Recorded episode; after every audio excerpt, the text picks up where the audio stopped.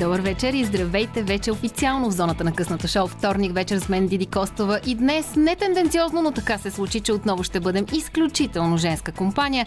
Женските теми няма да са ни чужди. Ще си говорим за етичен бизнес, за его и за това мерят ли си го жените. Разбира се, ще бъдем в компанията на изключително хубавата музика. Тази вечер избира Роман Михайлов и стартираме с She is American. Много тематично.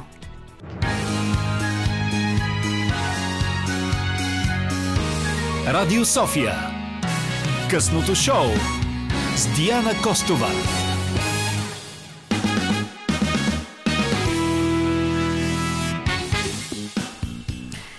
Добър вечер още веднъж. Вече, ама съвсем изключително официално. Следващите 3 часа ще бъдете в тази зона. Както казах и по-рано, не тенденциозно, обаче сме си силна женска компания. Ще си говорим за етичния бизнес в следващия един час. Това, разбира се, влиза под чапката на рубриката Хубава работа. Хубава работа! Хубава работа! Хубава работа! Идейният създател на тази рубрика е Олга Василевска, която винаги е от моята лява страна. Не се чудете защо ляво, аз съм левичар и всичко по-силно ми е от лявата страна. Оля, здравей! Ей, какво представяне! Благодаря много, Диди. За мен е чест отново да сме на вълните на Радио София. Едно толкова уютно място за мен, в който, с, който всеки вторник свързвам с страхотните емоции на срещите ни. Днес ще си говорим за етичен бизнес, както винаги в началото случките. Какво за теб означава етичен бизнес? Има ли нещо, което, с което го свързваш? Днес, като ми каза посоката на разговора, който предстои да се случи, се зачудих как да го опиша за себе си, за да мога да намеря и своя случка. И ако говорим за етика и това да бъдем етични, аз винаги го асоциирам с етичност към всяко живо същество и веднага ти казвам прясна история. Ти много обичаш винаги историите да ги свързваш с хлапетата си. Аз понякога излизам от това направление, но днес няма да изляза. Yeah. Буквално преди няколко дни се разхождаме с децата на, а, навън, на, сред природа и пред нас има много мравки. И моето малко клапе отива, тръгва да гъни една от мравките и с все сила скача с един крак върху мравката от което мен буквално физически ме заболя душата. Обърнах се към него и го попитах, защо го направи. Аз исках да я спра. Казвам, добре, мамо, обаче тя не ти е виновна по никакъв начин. Сега тази мравка повече никога няма да отиде при своята майка, при своя татко. Тя няма да може да стане. Това не е редно. Не можеш. И се замислих и за приказката как и на мравката път се прави. Аз съм точно ето такъв човек. Когато едно животно създание, човек или въобще жива твар не ми, не ми пречи, ще намеря всякакъв начин да го заобиколя, ако ми е неприятно, дори да е насекомо, но няма да стъпя отгоре. Но за мен това е етика. А, благодаря ти за тази история. А, разбира се, че и аз, смисъл, децата и усещането им за природата и животните ги създаваме ние. И е супер това, което си споделила с него. А, аз а, Днес първа трябва да споделя, че Кари, Бобо и Христо ни слушат за първ път на живо. И тук ще ги поздравя сега, защото те много се вълнуват, седат в радиото и слушат а, днес нашето предаване. А, за мен етичният бизнес на първо, на първо място го свързвам с а, това, а, с това да си плащаш сметките и това да работи с коректни партньори. Това е нещо, което съм научила от своя баща. Тогава, когато е време за плащане на заплати, те се плащат. Тогава, когато е време за плащане на превозвачи, първо превеждаш всички плащания, които е необходимо да направиш към всички контрагенти и не дължиш нищо никому по отношение на пари. Темата за забавянето на плащанията, за събирането на невзети такива несъбрани вземания е много такава сериозно no-go за мен. Но а, етичен бизнес а, е свързан не само с това. Най-вече, може би, да правим на работа това, което знаем, че ще донесе по-добро бъдеще на следващото поколение и че ние се гордеем с него. Така че а, мисля, че за мен това е това е това, с което свързвам етичен бизнес. А, и сега е подходящия момент да представим тук Ирена Събева и Вихра Динчева. Те са радетели на екологичната кауза и след това бизнес дами. С тяхната компания Тиера Верте целта им е не просто да продават биопрепарати и стоки за живот с нулев отпадък, но и хората да се замислят защо това е важно за тях. Добре дошли при нас. Здравейте, дами! Здравей! Здравейте! Здравейте! Разкажете как ви свърза живота. А, а, да се занимавате с това, което правите. И може би първо е дошла връзката, след това бизнеса. Ами да, всъщност така се получи. Това ни връща в 2017 година. тогава това беше всъщност годината, когато аз се завърнах в България след 13 години живот в чужбина. И всъщност с Рени, така случайно, не случайно, се запознахме по време а, на едно обучение. Art of Hosting, в което така място, което събрах хора, които се интересуват от различни социални а, теми, които се интересуват от смислени работи, а, смислени а, каузи а, и как всъщност може разговорите да ни помагат колективната интелигентност да бъде на преден план. И всъщност по време на това обучение някой ми каза, това е жената, която се занимава с компостирането. Аз много се интересувах от тази тема и така, че намерих Рени и казах, трябва и след обучението да останем в контакт. И всъщност това беше едно начало. И е, за компостирането ще ни разкажете малко по-късно. Тук пред нас имаме едни изненади, които също ще опишем. Диди, време ли е за песен или имаме време малко? А, аз мисля, време е за песен, но знам, че сменихме тази традиция с обявяването на песните. Това е една традиция, която се случваше в първия сезон на късното шоу. Гостите на Оля винаги избираха своите песни, с а, които да а, украсяват разказите си и ефира ни.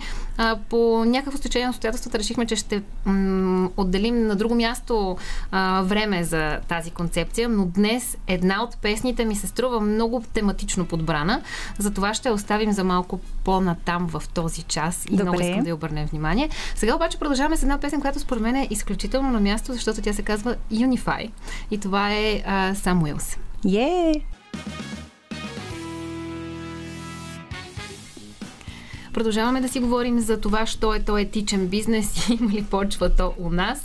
А, за това ни помага, разбира се, създателя на рубриката Хубава работа Олга Василевска и гостите, които днес тя е подбрала. Миналата седмица казах, че хората, които идват тук в този час, са едни изключителни бижута, защото са хора, които освен, че успяват да съберат много години под една мишница, а, успяват винаги да намерят начин да не се откажат и да продължават да правят това, в което вярват. Нашите гостенки напълно изпълняват това описание до тук казах ви, че имаме, имахме една традиция нашите гости да избират музиката си. Тя продължава да се случва, просто не толкова много време отделяме на да, песните. предстои в Инстаграм всеки от гостите да разказва защо е избрал музиката, която е избрала. И, скъпи слушатели, предстои да направим специална Spotify листа, където може да видите всички песни, които нашите гости избират. Понеже, за съжаление, не всички от тях е възможно да пуснем в ефир. А, та така в Инстаграм хубава работа, може да проследявате историята на песните. А сега влизаме директно в разговора, защото с нетърпение искам да разкажем вашите истории, дами. Вихра, ти учиш бизнес, имаш бизнес образование, дълги години живееш 13 години в чужбина да. и изведнъж обаче заради интереса към околната среда и осъзнатия начин на живот решаш да напуснеш корпоративната си работа в Германия, да заминеш в Светия, учиш магистратура устойчиво развитие и 2017 се връщаш, за да можеш да станеш един от малцината специалисти по темата за устойчиво развитие. Как се изгражда етичен бизнес в България? Е, преди как, какво е? Етичен бизнес за мен е бизнес, който резонира с моите ценности. И това е във всяко едно отношение. Вие споменахте отношението към партньорите, в плащанията, отношението към природата, към всички живи същества. Това е отношението към хората, с които работиме. Това е отношението към нас самите mm-hmm. също. И аз вярвам, че един етичен бизнес е когато сутрин ставаш и знаеш, че това, което а, вършиш това, в което инвестираш голяма част от живота си, от енергията си, е нещо, в което вярваш. Mm. А, Ирина е по професия психолог, психотерапевт. А, тя стартира през 2008 един от първите биомагазини в България. А, непримирим екоактивист и през годините се включва във всякакви и развивала всякакъв вид активности в посоката на екологията. Едно от тези инициативи е, например, кварталното компостиране, храна за земята, добро за всички. Разкажи ни, Рени, какво представлява компостирането като процес и след това да ни разкажеш за комбинацията от вас двете като партньори в този бизнес, който заедно имате? А, колективното компостиране храна за земята добро за всички беше един мой личен отговор на моята непримиримост към това, че някой се опитваше да ми забрани да компостирам в а, двора, който споделях. И това беше моята лична битка да отстоявам ценностите, че аз ще правя нещата, в които вярвам, че са добри за мен, добри за, за децата ми, а, добри за, за земята. Какво представлява компостирането за тези от наши служители, които не знаят какво? Компостирането е един много естествен, природен процес на почвообразуване. Събираш си разделно хранителните растителни остатъци от кухнята, слагаш ги в един компостер и там вече природата върши своята работа, защото поболечки, микроорганизми, гъби, спори, червичета преработват и превръщат хранителните остатъци в храна за земята в един хумусоподобен продукт. Това е нещо като тор, т.е. който може да ползваме за захранване на почвата и се прави от нашия буклук. Да, А, и какво вие организирахте целият квартал да правите, да събирате на, своя... на моята улица организирах, написах една а, концепция за общностното компостиране. А, 2013 бяхме обявени от Европейската комисия за национален победител. София стана в тяхно състезание свят, който харесваш, с климат, който харесваш. И така с много доброволчески усилия тези години аз а, инвестирах а, време, енергия и това отразяваше и моите ценности за етично отношение към земята. Което пък Ей! което пък а, беше и а, темата, която ни срещна с Вихрето. Аз търсех начин да си, да, си, да си добавя нови умения и Art of Hosting а, ми хареса. И там ме срещнах и стигнах една фаза от доброволчество, в която си казаха ми хубаво да, ама а, нали, аз какво правя тия неща, обаче то тогава се чувствах като бяла лястовица, защото не се разпознаваше това да правиш такива инициативи, беше ти нямаше друга работа, с какво занимаваш Мгм. Каква, да ни губиш си времето, за какво го инвестираш. И тогава се срещнахме с Вихрел, че казахме, аз викам, стигнах една фаза, където искам да произвеждам нещо. Да. И всъщност И така, това беше една тема, Вие се която... събирате заедно и решавате заедно да стартирате този екосъобразен бизнес, който е свързан с това да ползваме чисти препарати в домакинството си. Как се развива този бизнес днес в България? Разпознават ли го повече хората? Тоест, екосъобразните продукти. Ето, вие ни донесохте в студиото а, филтър за кафе машина за многократна употреба. Аз бях изключително изненадана. Да. Възнамерявам още утре сутринта да го пробвам. А, как, как реагират хората на тези продукти? Доверяват ли се? Какви са обикновено въпросите на тези, които не вярват? Ами, Все по-лесно е. Все по-лесно е, хората са все по-осъзнати, все повече всеки си прави личната връзка между климатичните промени и, и поведението, което е в пряка връзка от това как ние се отнасяме към природата и как ни се случват пожари, необичайно високи температури. Всички тези изменения, за, моето наблюдение е, че те събуждат съзнанието на хората, колкото и да се опитват да си заравят главата в пясъка. И, и става все по, по, по-лесно. Но разбира се, това е още нишов, а, Да, но това са продукти, които ние потребяваме вкъщи. Аз си мисля, че в момента, в който станеш родител, ставаш толкова по-осъзнат да. за цялата О, да. токсичност вкъщи. Е, и е, тези алергии, които в момента са масови, всичките видове препарати и неща, до които се докосваме, в момента, в който и детето ти става жертва на това, ти си, окей, трябва да избера нещо друго. А, да, тук, другата изненада, която имаме е един а, гел за миене на съдове. Тоест, а, то е съвсем, в смисъл, какво представляват екологичните препарати или въобще по какъв начин може да изберем нещата, които да разберем, че нещо не е токсично? Аз зададох и друг въпрос, докато слушахме песен преди маничко и той беше как сте сигурни, че препаратите, които, които правите, са наистина измиващи, дезинфекциращи, почистващи.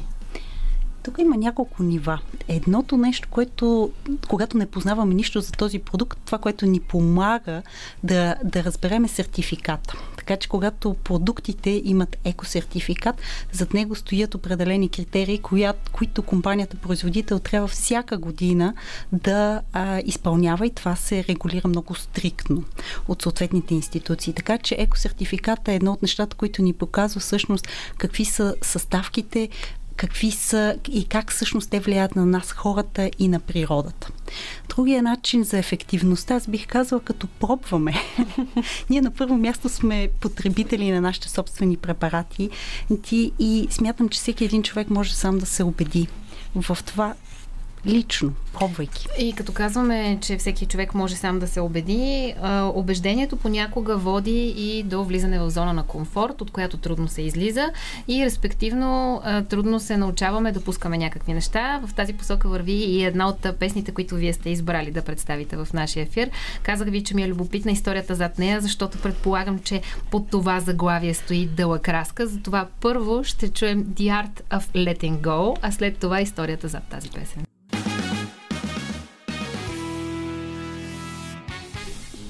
The Art of Letting Go беше песента, която отзвучава в ефира на Радио София. Тя беше по избор на нашите две гостенки тази вечер и нямам търпение да чуя историята зад нея. Дами. Аз ще започна, пък Вихрето ще довърши а, как тази песен всъщност през нея стигна до мен в един момент, в който беше по време на първата вълна на COVID-кризата и в която а, ние много силно осъзнахме, че бизнеса а, достигаше една точка, в която ние трябваше да вземем нови решения. Съответно, това беше свързано и с нашите лични процеси в а, живота, които всяка от нас имаше в, а, в, своя, в, своя, в своето място, където се намирахме, не се виждахме често и това тази песен дойде така като отговор. Вихрето каза, бе, ние, Рени, трябва да се научим да пускаме някакви неща, да ги пускаме и да позволиме на, на новия, новите неща да идват към нас и в потока на живота живота, да не сме в съпротива за това, че промените са нужни и те задължително ще трябва да са за добро и да ни развиват. А какво е това, което променихте? Ние много неща променяме от самото начало, вече 4 години, всъщност, откакто от първия ни разговор, но специално лятото на миналата година и покрай COVID цялата ситуация, тогава взехме решението да затворим физическия ни магазин, осъзнавайки, че просто ам, не можеш да си навсякъде и трябва mm-hmm. да фокусираш енергията си. И това беше така, ние просто имахме един период, преди това, където толкова много неща се натрупаха, че си спомням, когато с Рени така влизахме в тези периоди, където като пинг-понг си подаваме задачите и всяка я връща обратно и в един момент се осъзнаваме, проблема не е кой ще свърши тази задача. Mm. Проблема е в това, че задачите са прекалено много. Mm. И тогава взехме това решение, всъщност да затворим физическия магазин, да оставим останалите, останалите ам, локации, където, uh-huh. където продаваме с нашите партньори и да се преместим в Fulfillment център. В същото време обаче ам, ам, Ира, ти си психолог и много добре знаеш а, колко е трудно човек да вдигне котвата. Кое е разковничето за вдигането на тази котва? Защото тогава, когато си влязал в а, ам, една зона на комфорт и в една рутина, в един цикъл, трудно успяваш да изплуваш и да погледнеш, че има свят навън. Ами, винаги а, човек а, се учи през а, трудностите. И само а, живота е този, който създава условията, в които а, се, сами си съдействаме да се докараме до точката, в която няма връщане назад. И всеки има различни свои граници, които достига и тогава повратната точка най-често идва чрез болката. И чрез а, признанието пред себе си, че така не може да се продължава и че колкото и да бягаме и да се обезболяваме в различни свои активности, а, ние трябва да, да вземем решението, че осъзнатостта води до до промяната. И сега в контекста на тази година, която мина от тогава, каква е равносметката на това трудно взето решение? Къде се намира бизнеса днес? Голямо облегчение, голямо облегчение а, за нас двете беше, мога да кажа, и че ние тогава толкова си отдъхнахме и тази песен така резонираше нейната енергия на, на това да, да пуснеш нещо, което вече няма нужда да е част от живота. И бизнесът днес, днес е по-устойчив, по-спокоен, достигна своят органичен, органичен етап на развитие и сега сме пред следващия етап. Е, сега е точният момент, в който да въведем и вашата е, изненадата за вас, дами. А, вся, всяка, всеки епизод на хубава работа а, а, бива нарисуван от иллюстратор, който ни слуша по радиото. А, всеки път а, включваме а, визуален артист, който, а, слушайки ни, просто рисува това, което чува. Днес нашия артист е Ана Симеонова. Тя е художник, по, по, плакатист, съосновател и куратор на онлайн платформата за авторски плакати Плакат Комбинат. С артистите от ам, от нея до сега има реализирани 15 изложби в България и по целия свят. Тя е магистър по плакат и визуална комуникация в Национална художествена академия, а работата й е по-популярна от нея самата. Неизменно сте виждали плакатите от рекламните кампании като Киномания, Новогодишен музикален фестивал, фестивала на френския филм. А, с нейната работа и въобще работата на Плакат Комбинат може да се намери, да, да се запознаете на сайта Плакат Комбинат, а визията от днешното предаване ще видите в инстаграм страницата ни хубава работа. Между другото, горещо препоръчваме да посетите нашия инстаграм профил, защото там може да видите всички визии, които са изработвани до тук и да видите артистичната гледна точка на това, което се случва в първия час на късното шоу във вторник вечер. А, сега, преди да продължим с разговора нататък, изключително отново на място, Роман Михайлов, благодаря ти. Up and Up Coldplay.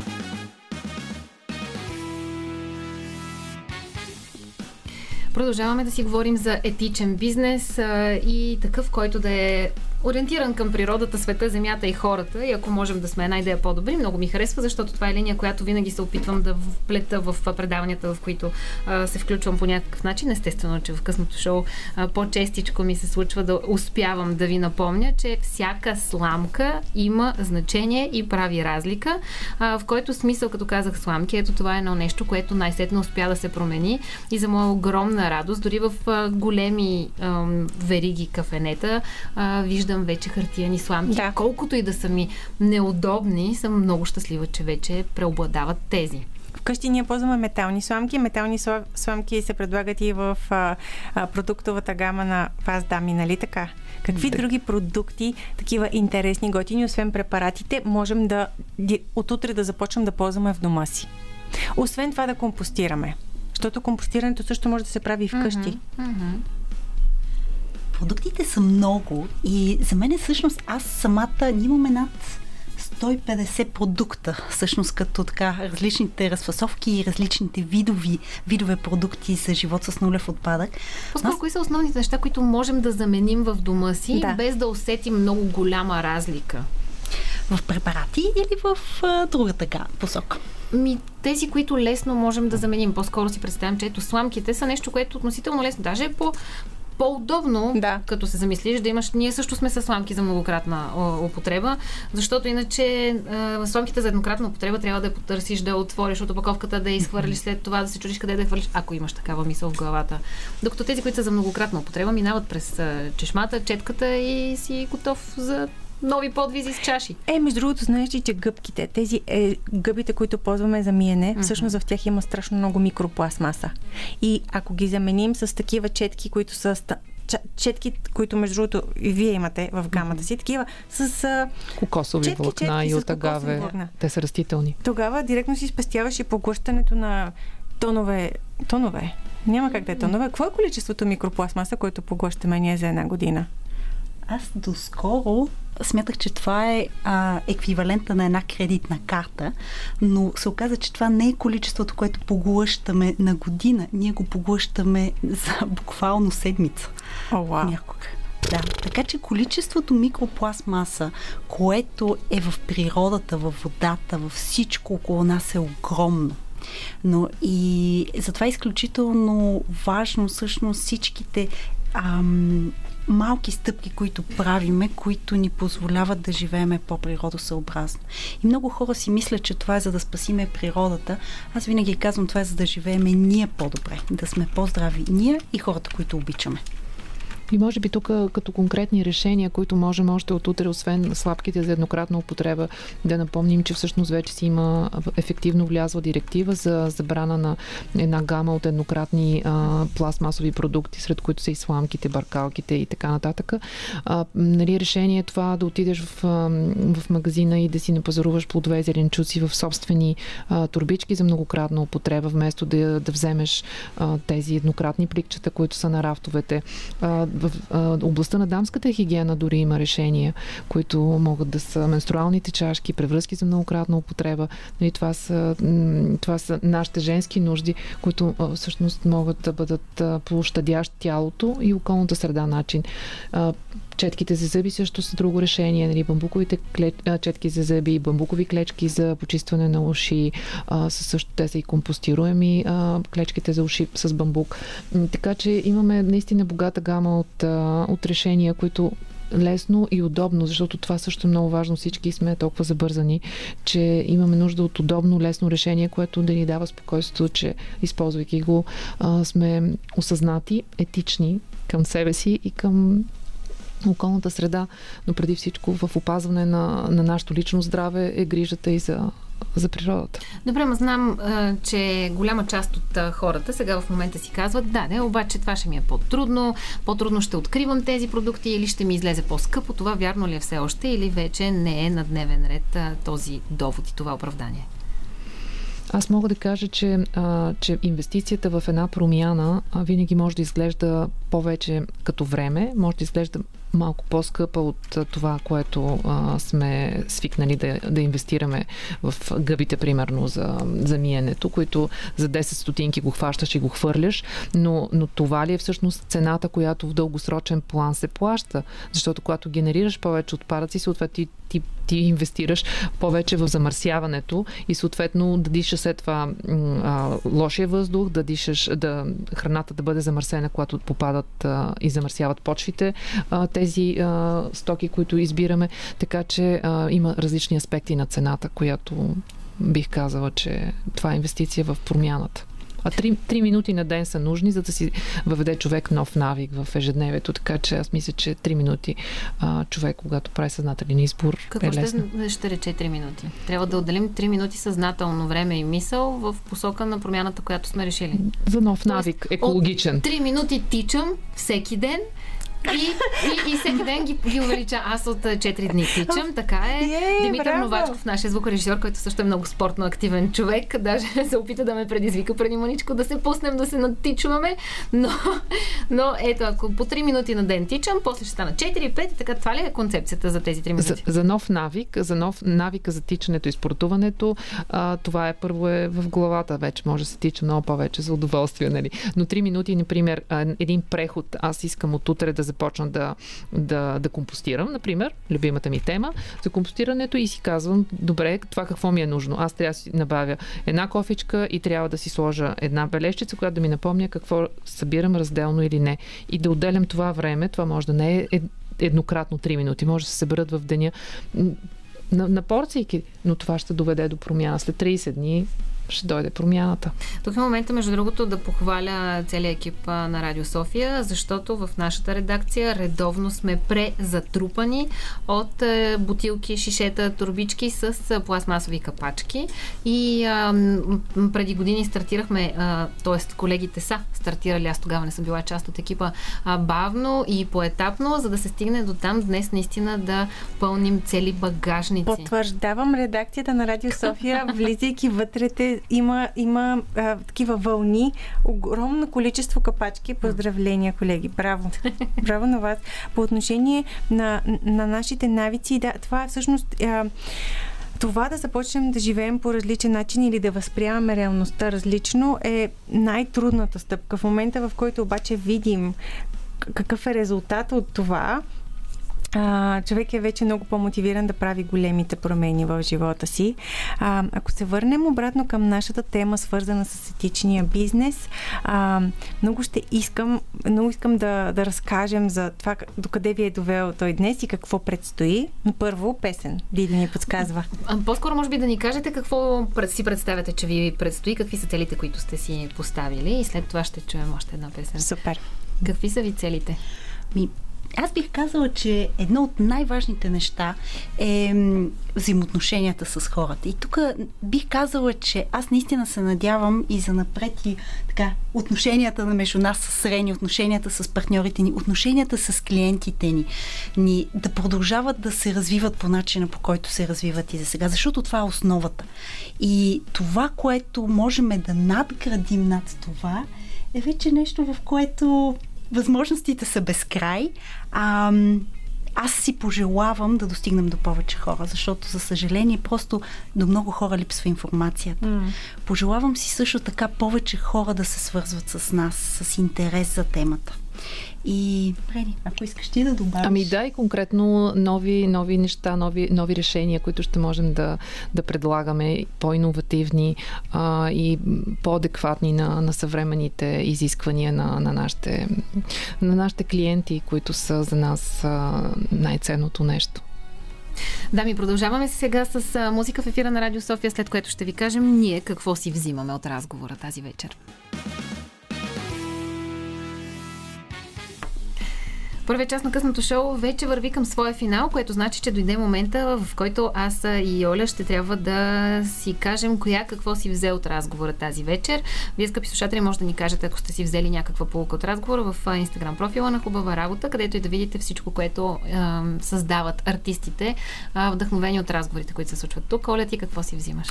Интересното е всъщност, а, аз очаквах, че темата за етичен бизнес е доста тежка. Да правиш нещо етично и морално означава да отговаряш на толкова много изисквания към себе си, към света и към природата, че а, ми беше, си казах, окей, какво мога да си взема.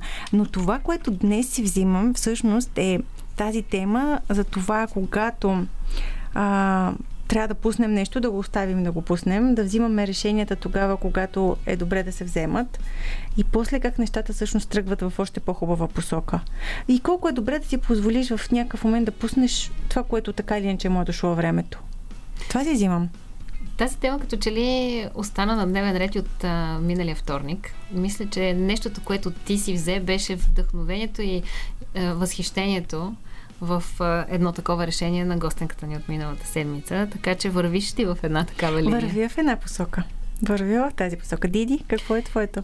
Аз а, си взимам по-насериозно това, което казах на малкото си хлапе за ненастъпването на мравката и по-насериозно мисълта за трите минути промяна на навици, защото колкото и да съм тръгнала в посока на по-малко употреба на пластмаса, повече употреба на продукти за, многократна, за многократно използване, признавам, че от време на време и аз избирам лесния вариант.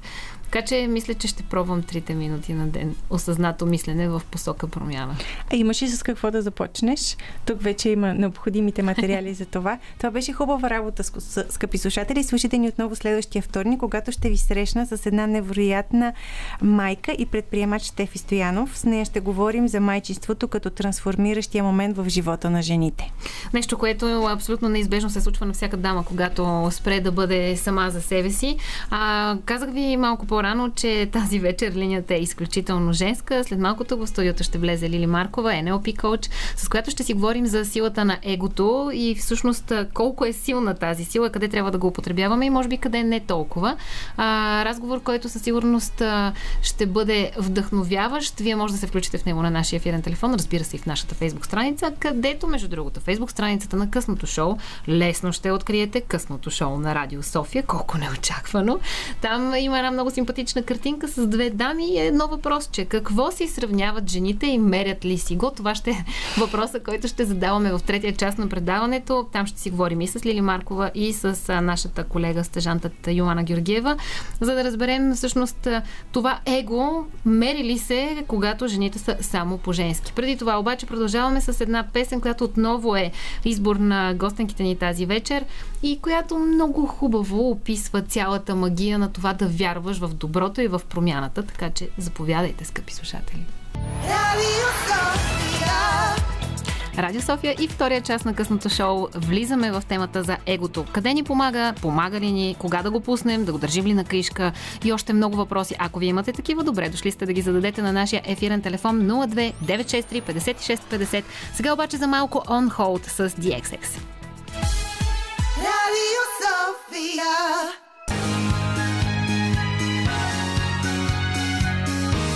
Радио София. Късното шоу с Диана Костова.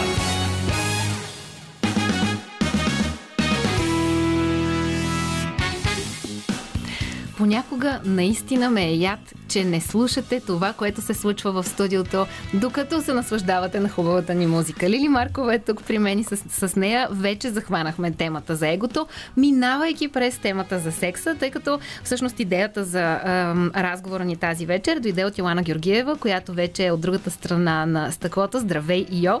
А, нейната хрумка беше да си говорим за ам, секса между двама, хайде така да кажем егоиста или двама човека, които имат голямо его и как той става добър тогава, когато и двамата партньори се отърват от егото. Дали това е така или не, ще а, се опитаме да разнищим с а, Лили Маркова, която е NLP коуч. И горе в това направление тръгна и а, разговора ни из, извън ефир. Здравей, Лили, отново. Здравей, Диана. Винаги ми е много приятно да си говоря с теб. А, нашата тема днес е доста интересна и на мен ми е доста интересна също така да, да говоря за нея. Преди да влезем в темата за егото и за интимните отношения, бих желала първо да изчистим въпроса какво аджиба е това И его? аз много искам. Стреляй, какво е его? Първо искам да обясни какво не е его.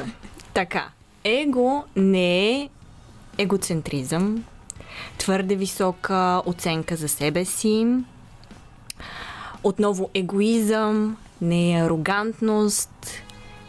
е всички от тези неща, които обикновенно се асоциират с его. Его от латински преведено означава аз. Каква е нашата идентичност? Кои сме ние? И нашето его се формира, така малко ще дам пра история, как, откъде се формира, как се случва нашето зараждане на егото. Ами реално ние се раждаме и нашата лична самооценка я няма. Реално ние почваме да я формираме на базата на нашите сетива, които са изцяло отворени навън. Ние виждаме първоначално нашите родители. Ние виждаме хората, които се грижат за нас. Как те реагират на нас. Дали ни се усмихват, дали ни галят, дали ни прегръщат, какво ни казват, какъв е тона, с който ни говорят. Съответно, във времето те почват да поощряват едно поведение и да наказват друго поведение. Например, едно дете, което се разплаче в магазина, ще му бъде казано а, не дей да плачеш. Съответно, ще го бъде погледнато с по-остър тон, ще бъде а, наказано с едно или друго поведение. Съответно, детето в този момент разбира, че тази част от него не е социално приета. Съответно, то се научава да не я изразява, за да може да пасне на обществото. И в един момент ние започваме да си създаваме една наша лична самооценка на базата на това, кое света връща към нас като добро и лошо. Кое е окей okay да изразяваме, кое не е окей okay да изразяваме. Това обаче не значи, че ние реално сме такива. Това е нашето в кавички фалшиво его. И хората, които се стремят твърде много, например, да удовлетворят обществото, да паснат, да изкарват а, хик сума пари, да бъдат социално приети, да имат най-новия iPhone, да имат скъпа кола и така нататък. Това е желание за постигане на една вътрешна удовлетвореност, която всъщност не е реална. Ние не сме това. Ние сме нещо доста по-различно и целта наистина да разберем кои сме, кои сме ние, кое е нашето его, е да почнем да обръщаме погледа навътре. Без да се страхуваме, че няма да паснем някъде, че някой нещо ще ни отхвърли или така нататък. И как това се постига не е лесна задача. В един момент, в който ние почнем да осъзнаваме всичко това, което ни е говорено, казвано и така нататък. Например, даже може да дам пример с мен. А, на мен ми беше казвано, че а, ръцете ми пречат, че винаги ще се окапя, че винаги ще се намажа и така нататък. И реално аз наистина това и правех. Винаги се накапвах, винаги падах в някое езеро или така нататък. До един момент, в който осъзнах, че всъщност аз мога и да не бъда такава. И в момента, в който реших, че мога да не бъда такава, реално в момента съм един от изключително сръчните хора, които съм виждала. А, и доста добре мога и да се оправям, да не се капя и така нататък. Въпросът е да осъзнаем какво са ни казвали родителите, какво поведение ни е стимулирано и да решим всъщност ние какви искаме да бъдем. Да почнем да се замисляме кое е това, което ни харесва, кое е това, което наистина нас ни прави щастливи и да не се опитваме да удовлетворим всички около нас, за да си кажем, о, ние сме добри, защото те ни харесват, а защото аз сама се харесвам. Добре, обаче това не ни ли поставя в рискова позиция да залитнем към егоцентризъм или самовлюбеност? Ами те са две различни понятия. Когато нашата себеоценка е твърде се едно висока, си, ние се мислим за повече от другите, това ни вкарва не в едно реално осъзнаване за нас самите, защото когато си егоист, егоцентричен или егоист, в, в смисъла на думата егоист, че не зачищаш мнението на другите, това показва една нереалистичност към средата около теб. Ти няма как да знаеш всичко, ти няма как да си най-добрия, винаги ще има някой по-добър от теб. И съответно, едно здраво его винаги е отворено към това да се развива, да научава нови неща, да приема нова информация, да е отворено към света. Даже пример за тежък егоцентризъм може да бъде видян в а, фирмата Nokia. Вече не, не знаем много-много за телефоните Nokia, но преди бяха едни от най-добрите. Само ще да помоля да внимаваме с марките. А, добре, извинявай. извинявай. Но да, тази хикс фирма а, преди е била една от най-добрите на пазара, но тъй като шефа и шефът и е бил доста голям егоцентрик, не е приемал, че на пазара се случват и други неща, освен това, което е в неговата фирма. Съответно е изпуснал да види тенденциите, които се променят около него и е решил да си продължи по стария път, докато другите фирми са се променяли, той си е останал такъв, какъвто е бил. Съответно губи много позиции. Добре, и все пак, когато, поне в, в моите представи, ам, когато почна да обръщам много внимание на аз или пък да употребявам много често аз, това не ме ли изважда от реалността, не ме ли, не лишава ли хората около мен от моето внимание за тях, от моята концентрация върху тях? То е баланс между двете. Винаги. Когато си концентриран в себе си и знаеш как, кой си ти, какво харесваш, какво обичаш, какво те радва, това ти дава възможност да дадеш пространство и на другите хора да намерят това, което ги радва, това, което ги прави щастливи, да видиш къде можеш да се включиш, къде можеш да помогнеш, къде можеш да ги оставиш те сами да се оправят. И когато имаш една реалистична оценка за себе си и знаеш къде се намираш, кой си и така нататък, можеш да оцениш и другите за това, което са. А добре, тогава, когато а, подаваш ръка на някой човек или искаш да му помогнеш да се надгради, да се изгради и когато видиш положителен резултат, ти изпитваш чисто егоистична победа заради надграждането на друг човек. Това его къде стои? Ти се радваш за това, че някой друг успява. Да. Каква е твоята причина за радост? Защото ти си му помогнал. Хем той успява и надгражда себе си, хем ти си разковничето за този успех. Ами, по-скоро бих казала в тази ситуация, че да, ти си му помогнала, но успеха изцяло си зависи от другия човек. Mm-hmm. Другия човек може да реши дали да успее или не. Другия човек може да вземе твоята подкрепа или не. Съответно, да, ти си разковничето, но до някаква степен от другия човек си зависи той какво ще привлече в своето поле. Но в този смисъл има някакъв баланс на его и в, и, и в двамата участници в този сюжет. Да, винаги всичко зависи от това как решиш да погледнеш на ситуацията. Дали ще се възгордееш и си кажеш, аз съм супер велика, защото му помогнах, или ще си кажеш, супер, той успява, аз много се радвам за него. А, дали аз ще му помогна или някой друг ще му помогне, аз съм щастлива за този човек, че успява. В който смисъл, след малко продължаваме разговора за това, когато а, две егота се срещнат, как точно могат да общуват, така че да си подават топката, а, партнирайки си, а не в бесен двубой. Продължаваме сега обаче с Make Your Mind.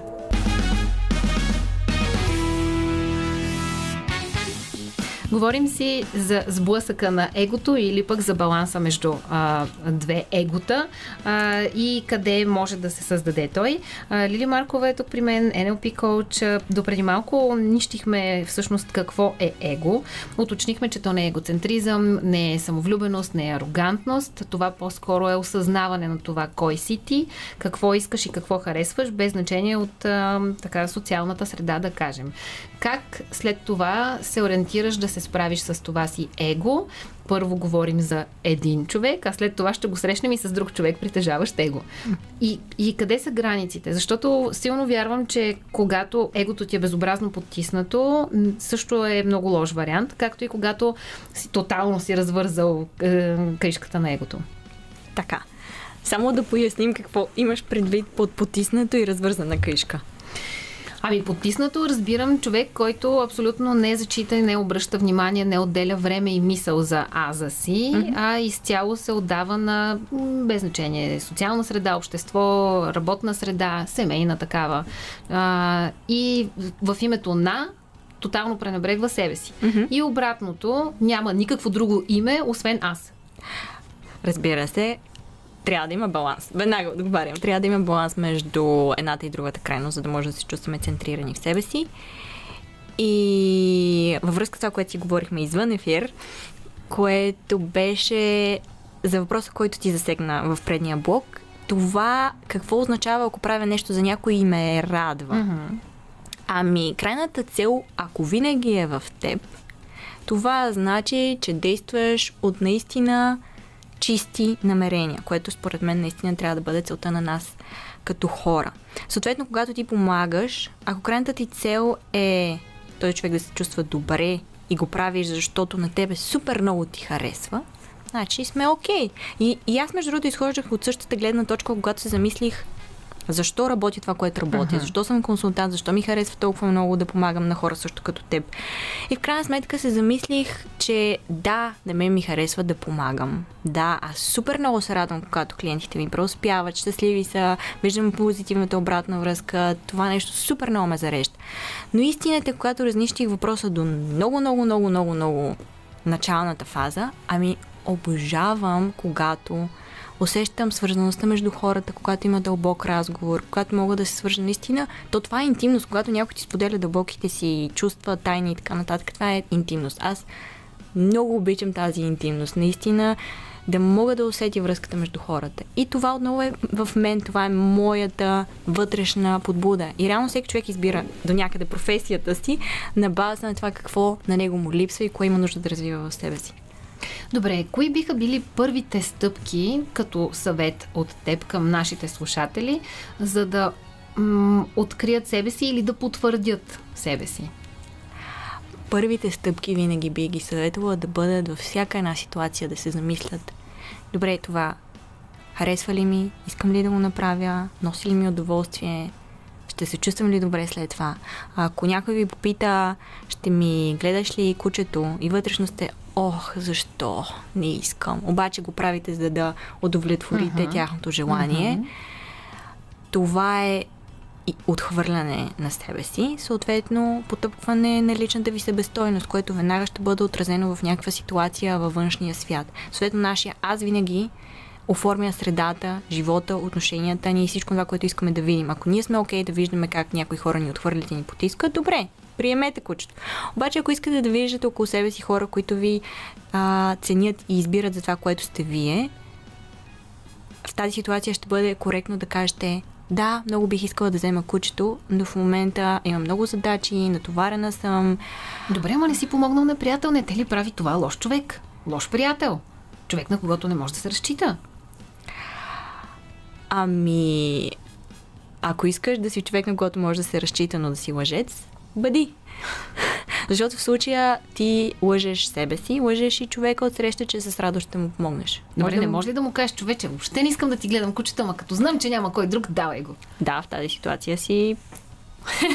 Окей, просто въпросът е какво искаш, и- това си говорихме с теб пак извън ефир, постави си крайната цел. Какво искаш реално да получиш от тези отношения? Ако искаш да получиш едни чисти и добри отношения, в които а, раз, има разбиране, хората са открити и откровени един с друг, казваш нещата такива каквито са. Да, ще ми е много трудно, но защото те обичам, ще го направя за тебе. Моля те не ме карай следващия път да го гледам, защото ще ми дойде в повече. И, и така, да, във всеки един, във всяка една ситуация има избори, които правим и трябва да сме наясно обаче с тези избори до какво водят по-нататък. И какво правим, когато се срещнат две егота? Когато се срещнат две осъзнати егота, има огромно щастие.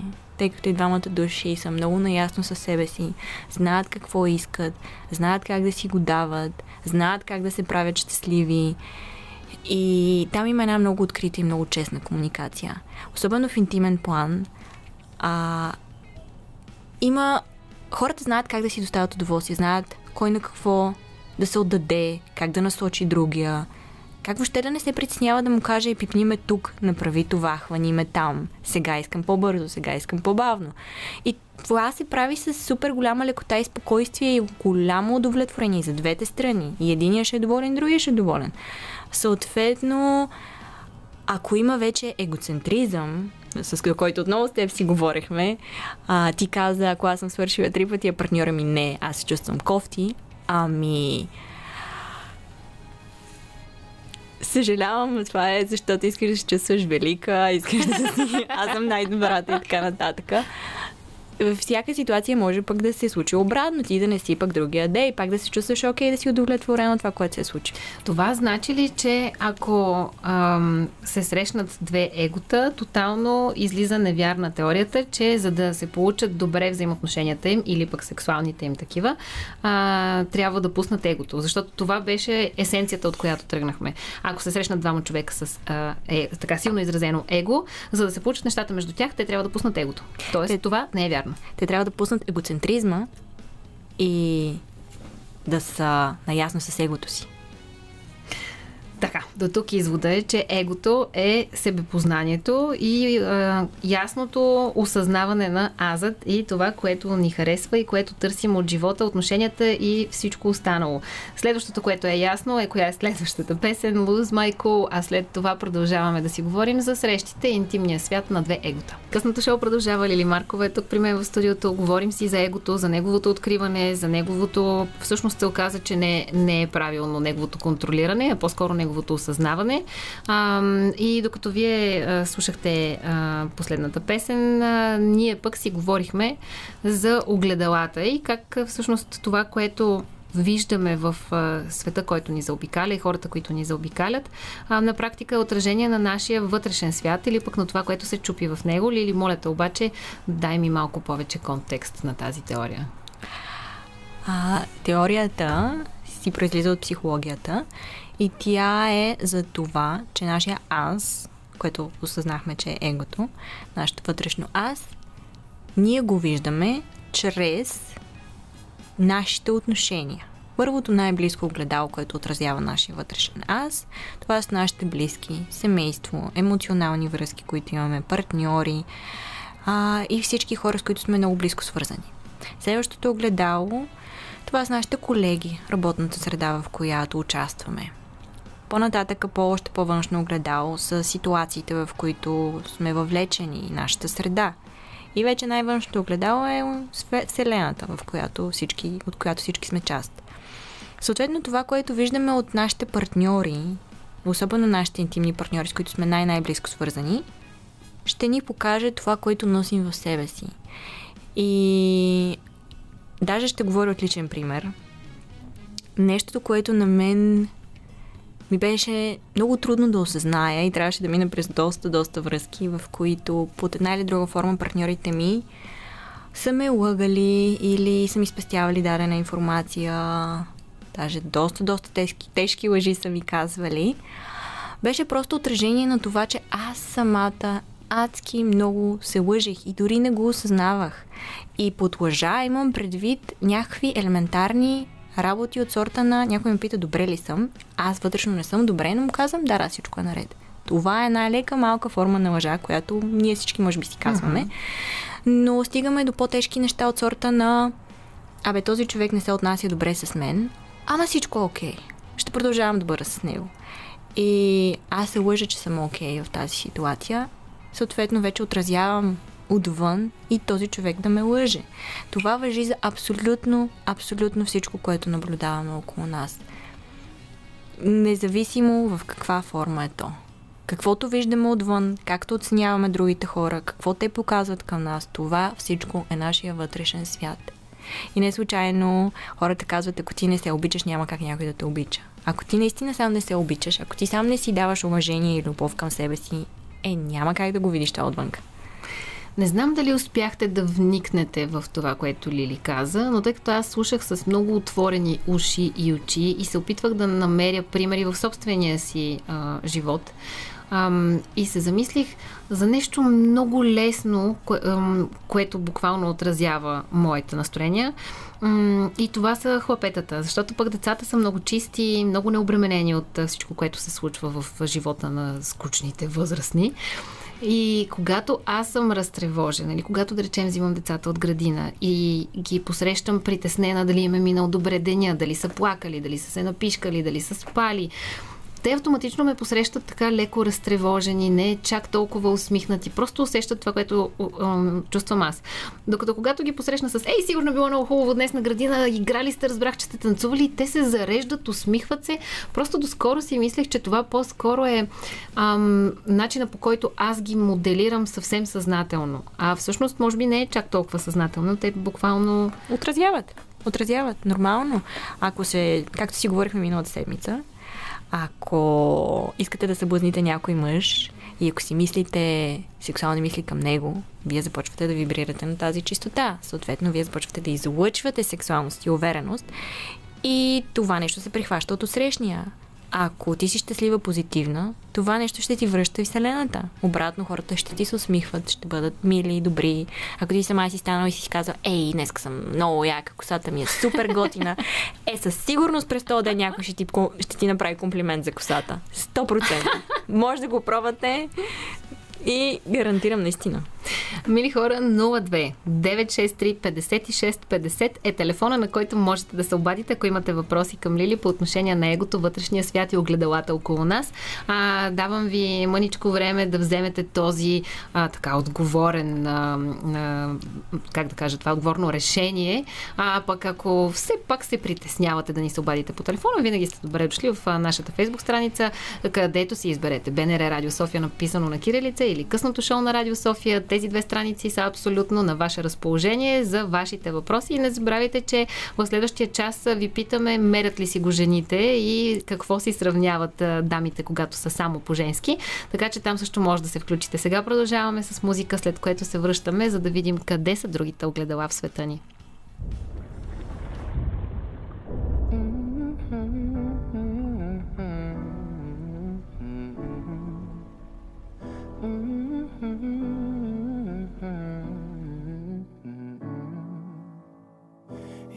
Got a hold of me. Don't even know your power. I stand a hundred feet, but I fall when I'm around you. Show me an open door, and you go and slam it on me. I can't take anymore. I'm saying, baby, please have mercy on me. Take on my heart. Even though you told me to hurt me, you keep tearing me apart. You please have mercy, mercy on my heart? You please have mercy, mercy on my heart? I drive through the night just to be near you, baby. Heart open testify. Tell me that I'm not crazy. I'm not asking for a lot, just that you're honest with me. And my pride is all I got. I'm saying, baby, please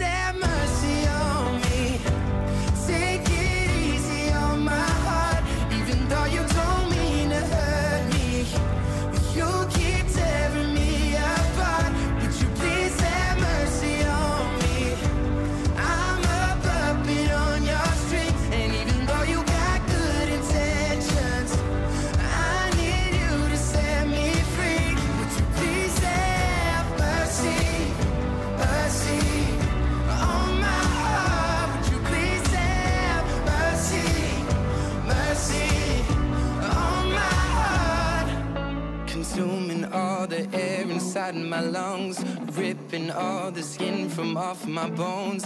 I'm prepared to sacrifice my life. I would gladly do it twice. Consuming all the air inside my lungs,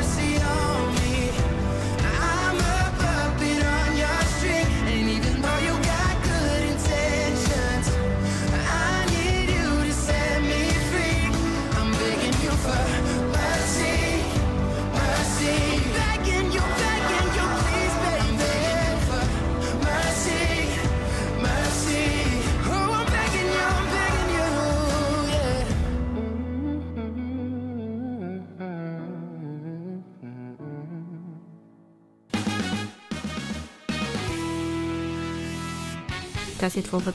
Много ме е яд, че не ги чувате тия неща.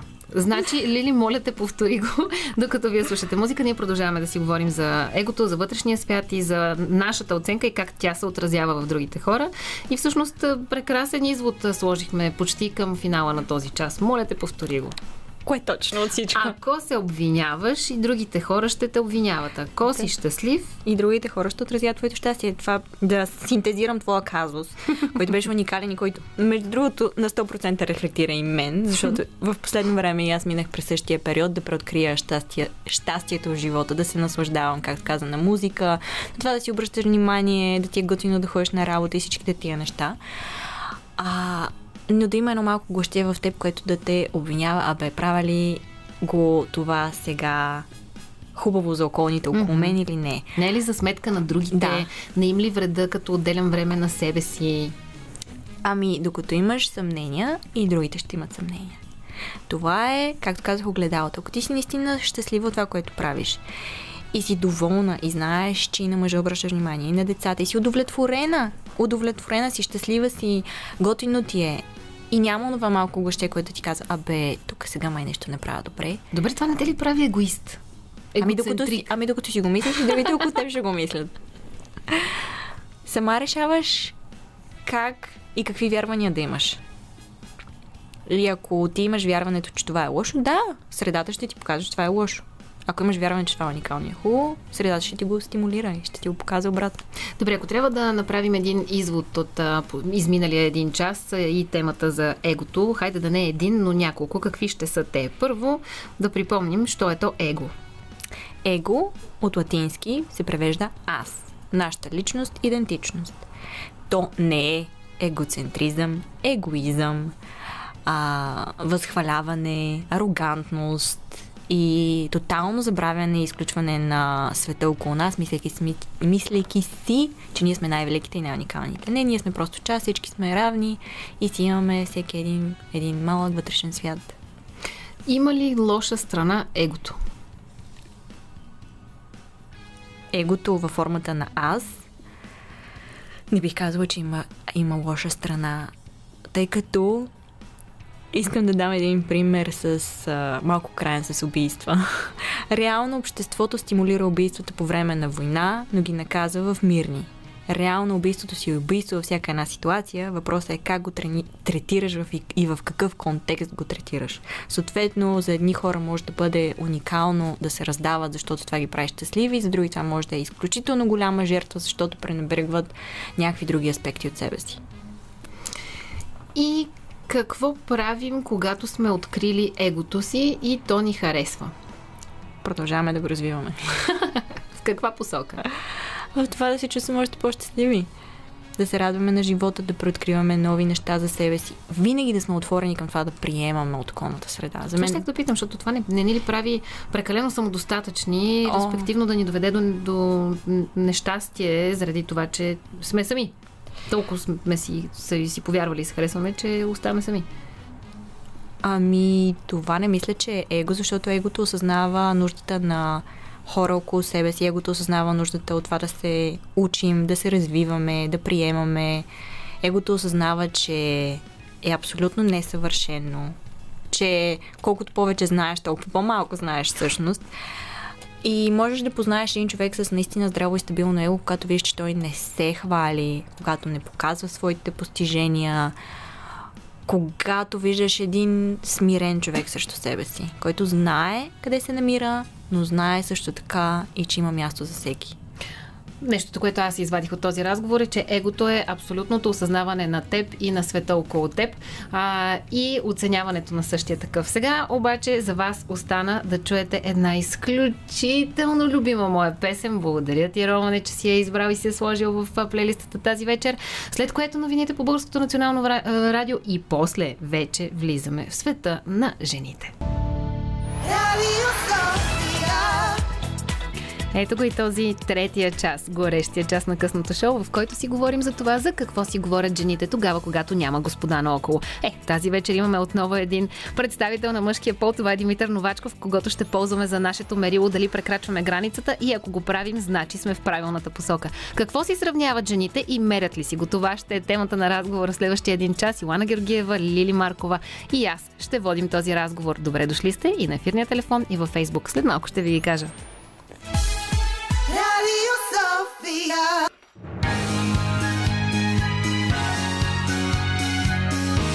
Радио София. Късното шоу с Диана Костова.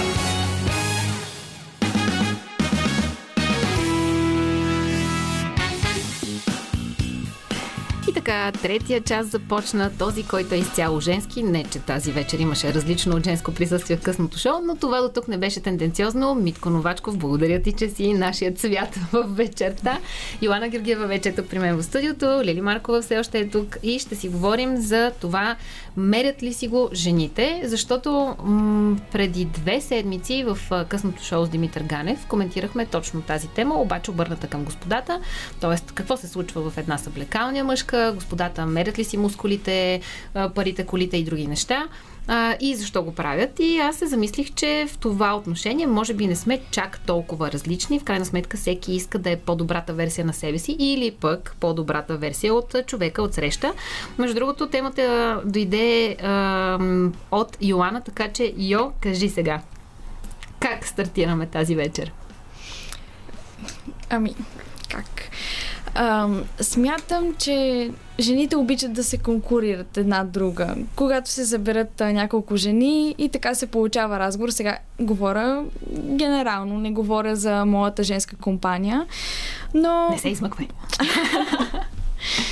ти знаеш, че сме малко по-така различни, особено за такива теми. А, според мен това се коментира, обсъжда се а, действителност, макар че при такива случаи, може би жената трябва да бъде нали, малко по-обрана, да запази достоинството на мъжа, да речем. За мен това е важно. Като казваш да запази достоинството на мъжа, какво имаш предвид? В какъв разговор се случва това и как се стига до достоинството на мъжа? да, това и мен малко ми изненада. Интересно ми е. Ами, как? Ох, ти сега, Диана, м- Дай конкретен пример. конкретен пример. Ами, Сядаме четири приятелки и ще си говорим за половинките си. Ами, не знам, някои неща е добре да си останат лични между партньора, между партньорите. Не е удачно според мен да се коментират в детайли конкретни неща и така нататък. Това има предвид. Добре, ме ми се струва, че доста често, когато се съберат а, приятелки, а, естествено, че изобщо няма да се залъгваме. Говорим си, разбира се, тъй като в началото на месеца поставихме а, така посоката с трима господа тук в студиото и те казаха, че жените си говорят за изкуство, за политика, а, за а, бижута, туризъм. А, да, говорим си за тези неща, но със сигурност, когато се съберат няколко приятелки, не пропускат темата за интимния си свят, за отношенията с мъжете и като че ли не знам това вече дали е българска черта или е общо приета женска, а, си споделяме това, което не ни върви. Лили? Ми, аз и съм малко на друго мнение. Да, споделяме си до някаква степен това, което не ни върви, но ако решим да се фокусираме върху това, което ни върви, както Йо, е, Йо каза, запазваме достоинството на нашия партньор. Съответно, ако искаме ние да имаме една хубава връзка, лошите неща е хубаво да си ги обсъждаме с партньора, тъй като нашите отношения с него са си с него, не са с трети страни. Доколкото за, ако трябва да обърнем разговор към интимните отношения, аз лично с, с моите партньор, не партньорки, с моите приятелки, а, не изпускам темата за секс. Искрено се надявам баба ми и дядо ми да не слушат. Много се надявам. а, но да. А, това е нещо, за което си говорим, на коя какво й харесва, коя какво е пробвала, как колко пъти е свършила, то партньор дали е добър, къде се справя, къде не и така нататък. А, но поне лично аз, особено в моите интимни отношения, за Тоест от теб разбирам, че хората не си комуникират за тия неща. Аз лично за всеки един партньор, особено по време на на, на секс, винаги казвам в кое какво ми харесва. Мисля, ти няма как да накараш един мъж да се чувства уверен, ако той не те накара да свършиш. Мисля, ти когато свършиш, той е щастлив. Защо да не му помогна да бъде щастлив и той и аз? той е реципрочно и обратното. Да. Ам, по-скоро отново темата беше захваната в е, един от по-предишните епизоди на късното шоу и беше в посока на това, че като че ли у нас все още стои разбирането, че секса приключва с финала на мъжа а, и не толкова задължително се търси и удоволствието на жената.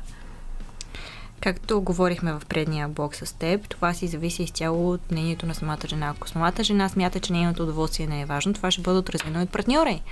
Но ако самата жена знае, че нейното удоволствие е важно, това ще се види отново от партньора, който ще полага усилия, ще полага грижи, ще иска да я удовлетвори. Когато тя каже, че нещо й харесва, той ще го направи, даже ще бъде стимулиран. Най-малкото, когато кажеш на един мъж, това ми харесва, той го направи и види позитивна реакция, е, разбира се, че ще иска да го прави повече. Къде стои думата м- конкуренция, когато говорим за женска компания? Как изглежда тази конкуренция? Защото в мъжката компания, по това, което а, коментирахме в а, късното шоу при Димитър Ганев, а, по-скоро конкуренцията беше на база кой има повече възможности или кой има по-големи мускули или кой се справя по-добре някъде си. Има ли такава конкуренция при жените? Толкова силно изразена ли е, колкото при мъжете? И още конкуренцията спрямо егото?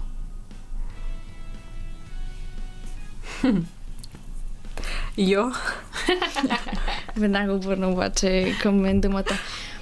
Ами, според мен жените се конкурират в абсолютно всичко. От а, това колко е добър партньор им в а, леглото до а, колко са успешни в работата си, например. А, наистина, м- ние жените обичаме да да състезаваме коя е по-по-най. Не знам. Това е моето мнение. Аз лично не съм така с моята компания, пак го казвам. значи, ако Но, това съм го забелязала. на Йоана в момента слуша. 02 963 5650. Заповядайте да ни кажете вярно ли. А пък ако случайно не сте от компанията на Йона и искате да се включите в разговора, отново сте абсолютно добре дошли. Или пък ако искате да станете част от нейната компания, пак сте добре дошли. 02 963 Всъщност, хрумна ми нещо, което искам да добавя. А, обикновено, когато една жена е с, е, има самочувствие, е, знае колко струва, знае колко струват и нейните приятелки. Няма да се обгради с е, приятелки, които са, постоят по-низко от нея и с които да, да кажа, ето сега съм най-великата, аз е, съм най-най.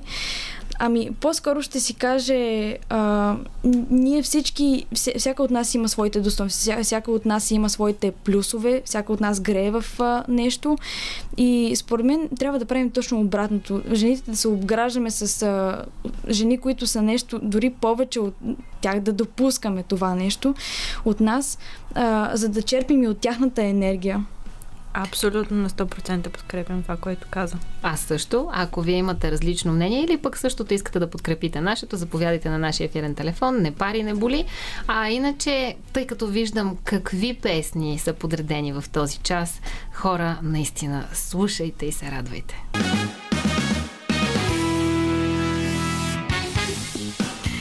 Ей, хора, не знам дали ви харесва късното шоу, не знам дали ви харесва моят глас, начина по който подреждам предаването, но искрено се надявам, че имаме допирни точки в музиката, защото едно е сигурно, Радио София превъзпита музикалния ми вкус и е определено в моите разбирания е за много по-добро. Обещавам ви, че до края на този час всички песни, които Роман Михайлов е подбрал, са изумителни. Аз съм изключително впечатлена и много благодарна. Продължаваме да си говорим за това какво се случва в една женска компания, тогава, когато господата отсъстват с Йоана Георгиева и Лили Маркова а, стигнахме до там, че жените, може би, ам, търсят да се сравняват с други дами, но когато са в близка приятелска обстановка, по-скоро подбират приятелките си така, че да се чувстват комфортно и свободно, а не да си мерят мускули, коли, пари. А не, това бяха мъжете.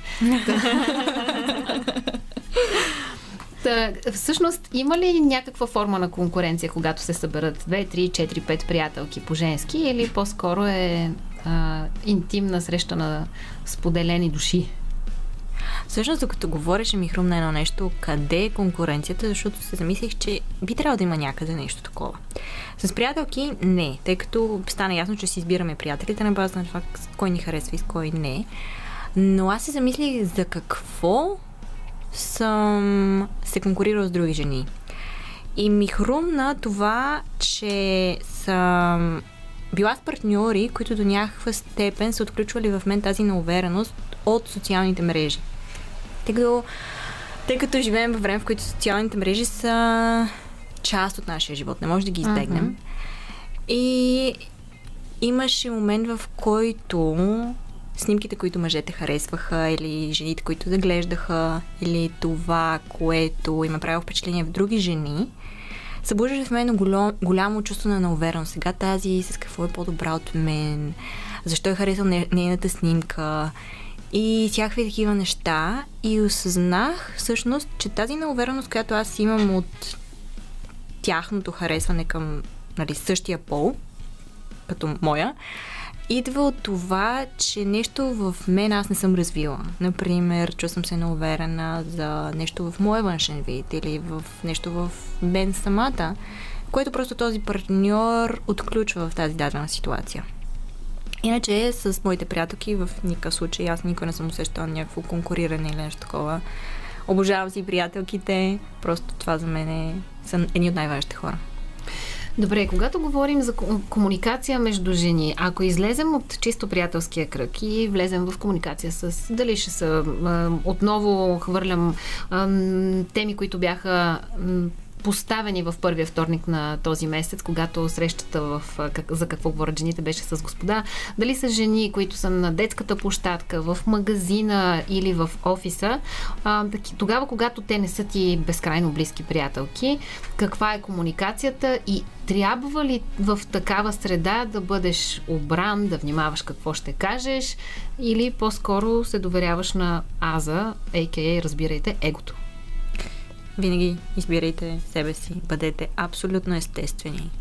Когато си естествен, позволяваш на човек среща да бъде естествен. Когато си покажеш слабите страни, позволяваш на едно по-дълбока връзка. Разбира се, не говорим за бизнес срещи, за по-дългови отношения, но тези, които ти избори до момента, мисля, че са доста неформални. В тази ситуация е абсолютно окей okay да бъдеш това, което си. Добре, но това не включва ли да покажеш и слабите си страни? Тоест да не се притесняваш, че потенциално някъде можеш да се изложиш. А просто когато се изложиш, да го признаеш. О, ако се изложиш, още по-добре. Защото в този момент човек отсреща вижда, а, той като мене, знаеш колко пъти съм се излагал. Е, имаме нещо общо. не само, според мен, когато покажеш, че, ето да речем, аз разказвам някаква моя история, в която аз съм се изложила много, много яко, аз показвам, че съм над това нещо и, и смея да го кажа, да го покажа, не да го крия и да се срамувам да се свиня от това нещо, а по-скоро, ето аз се изложих, момичето до мен ще каже, ето аз пък сбърках в еди какво си и така ще стане едно всеобщо споделяне и ще надградим с това нещо. Между другото, в смисъла на надграждане, аз съм пряк свидетел на една такава стъпка на Илана Георгиева, когато отиде да направи едно интервю О, с един боже. човек. Застана пред него, събра целият кораж на света, извади си листа с въпросите, зададе първия въпрос, след което каза, о не, аз не съм пуснала диктофона. И това, което много хора биха направили в тази ситуация, защото това наистина в този момент изисква да превъзмогнеш себе си, да преглътнеш явно не е его, Лили ще ми помогне какво е тук. Чакай да чуя ситуацията. А, и да прескочиш и надскочиш тази си грешка и в името на това, за което си отишъл, да продължиш напред. Тя каза, не, не съм пуснала диктофона, след което каза, извинявайте, аз съм начинаеща, уча се, ще трябва да започнем от начало. Изчерви се, разбира се, от главата до петите, но продължи напред прекрасна реакция, тъй като си признала това, което mm-hmm. е наистина в теб. Не си излагала, била си автентична, естествена, което разбира се е било оценено от хората от среща. Всеки бърка, особено когато сме новаци. Най-много ми е любимо, когато си забравя въпроса по време на анкета и Извинявайте, забравих си въпроса. може, може само един момент. А, да, сетих се. Ами, извинявайте, аз не съм си забравил въпросите, обаче виждам следващата песен и нямам търпение да я чуем. Още една от личните ми любими.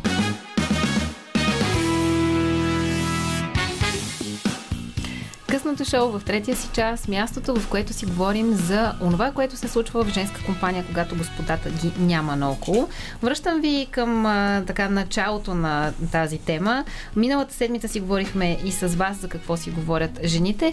Кои са нещата, за които не си говорят жените в женска компания, според вас? Според мен жените не си говорят за коли. за технологии. не, шегувам се. А, по-скоро за нещата, за които си говорят мъжете. Да речем за спорт, за футбол. Ето, например, аз с а, моята компания никога не, не съм обсъждала някакви такива типично мъжки теми. Да, но от друга страна има спортисти, Да. които за това си говорят. Да. Малко, да, да, да. То, той до, до интереси. Да, точно до интереси. То си зависи какви са интересите на хората в тази компания. Ето, например, вие миналия път, т.е. миналата седмица казахте, че вие си говорите за политика. Еми аз с моите приятелки никога не съм зачерквала темата за политика. Сериозно. Да. Ние не си говорим за политика. Има ли теми, които някак си остават незабелязани или незасегнати, когато се събере женска компания? Или е, в смисъла на този въпрос ми зададе е, малко по-индиректно Лъчезар Христов, който е водещия на късното шоу утре вечер, между другото. Достатъчно провокативен е, за да си струва да го слушате. И той тогава каза, добре, да, ама всъщност кои са темите, които жените не могат да обсъждат с мъжете? И аз веднага изстрелях няколко теми, които не, че не можем да обсъждаме с мъжете, но да речем интимната ни хигиена, памперсите, млякото на детето, маникюра, тема, която, между другото, скъпи господа. Изключително неправилно пренебрегвате дамския маникюр. Защото когато една жена, най-малко елементарно и повърхностно казано, се чувства красива в кожата си от а, ногтите до а, крайчетата на косата, тя ще излъчва тази увереност и съответно ще я харесвате повече. А иначе колко стойности има маникюра, ще си говорим в някой друг вторник. Та, това са теми, които господата със сигурност никога няма да засегнат в една мъжка компания. Има ли обаче такива в женската компания?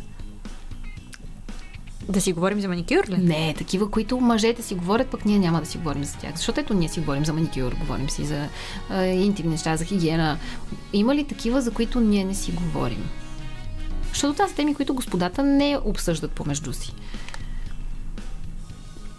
Ние просто си говорим за всичко. Да, и аз така. Няма нещо, за което да не си говорим. И точно не мога да измисля аз тема, която да не, да не, да не обсъждаме. Ето ви въпрос с повишена трудност, скъпи ни слушатели. 02 963 56 50. Ще ви дам 4 минути и половина да помислите. О, измислих, извинявай. А! До онзи ден, а, малко така наблюдавах в по-близък вариант баща ми. Този човек искаше да разбере всяко едно нещо, как е направено, какво е направено и така нататък. Има ни предавания по National Geographic, а, как се сгубяват неща в фабриката.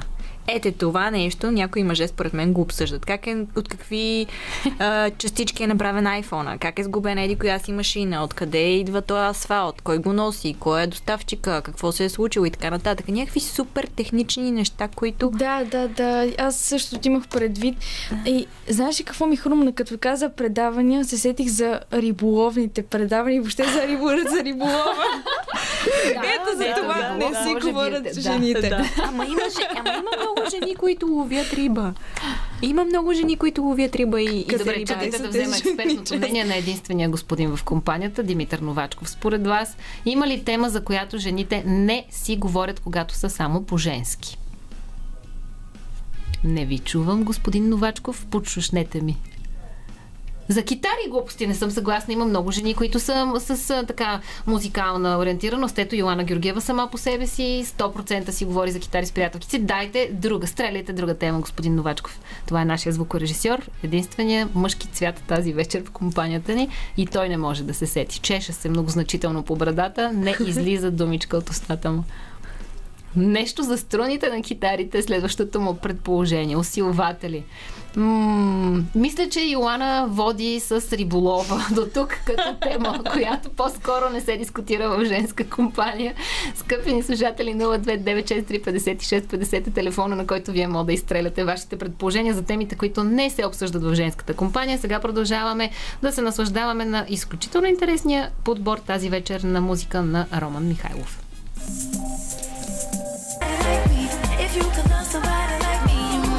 Късното шоу на Радио София към своя финал и се разбрахме, че в следващите няколко минути аз, Лили Маркова и Йоана Георгиева ще си кажем своите изводи от последните два часа, в които си говорихме за ролята на егото, осъзнаването на същото и женските компании.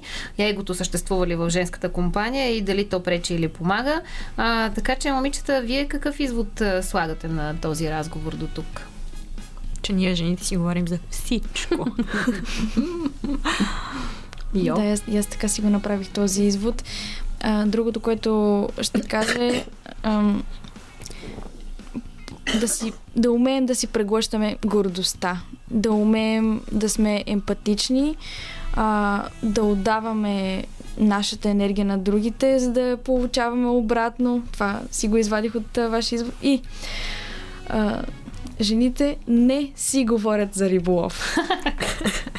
Аз съм съгласна, да, в, в, в това ти твърдение. Поне около мен жените със сигурност не си говорят за риболов. Предположението на Димитър Новачков, който е нашия звукорежисер тази вечер, беше, че жени, дори да са а, музиканти, няма да седнат и да си кажат, леле, човече, то бас, какво ще стане, ако му резнеш 80 херца. Така, правилно ли го казах господин Новачков?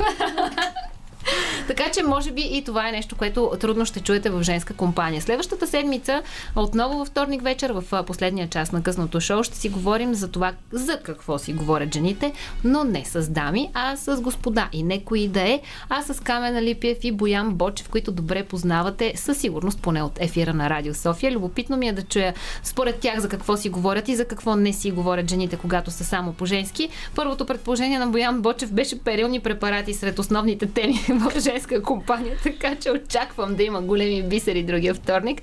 Има какво да чуете и тогава. Преди другия вторник, обаче късното шоу се случва от понеделник до петък. Знаете, всяка вечер с различен колега утре, както ви казах, Лечезар Христов ще ви провокира а, със сигурност, нямам никакво съмнение в това.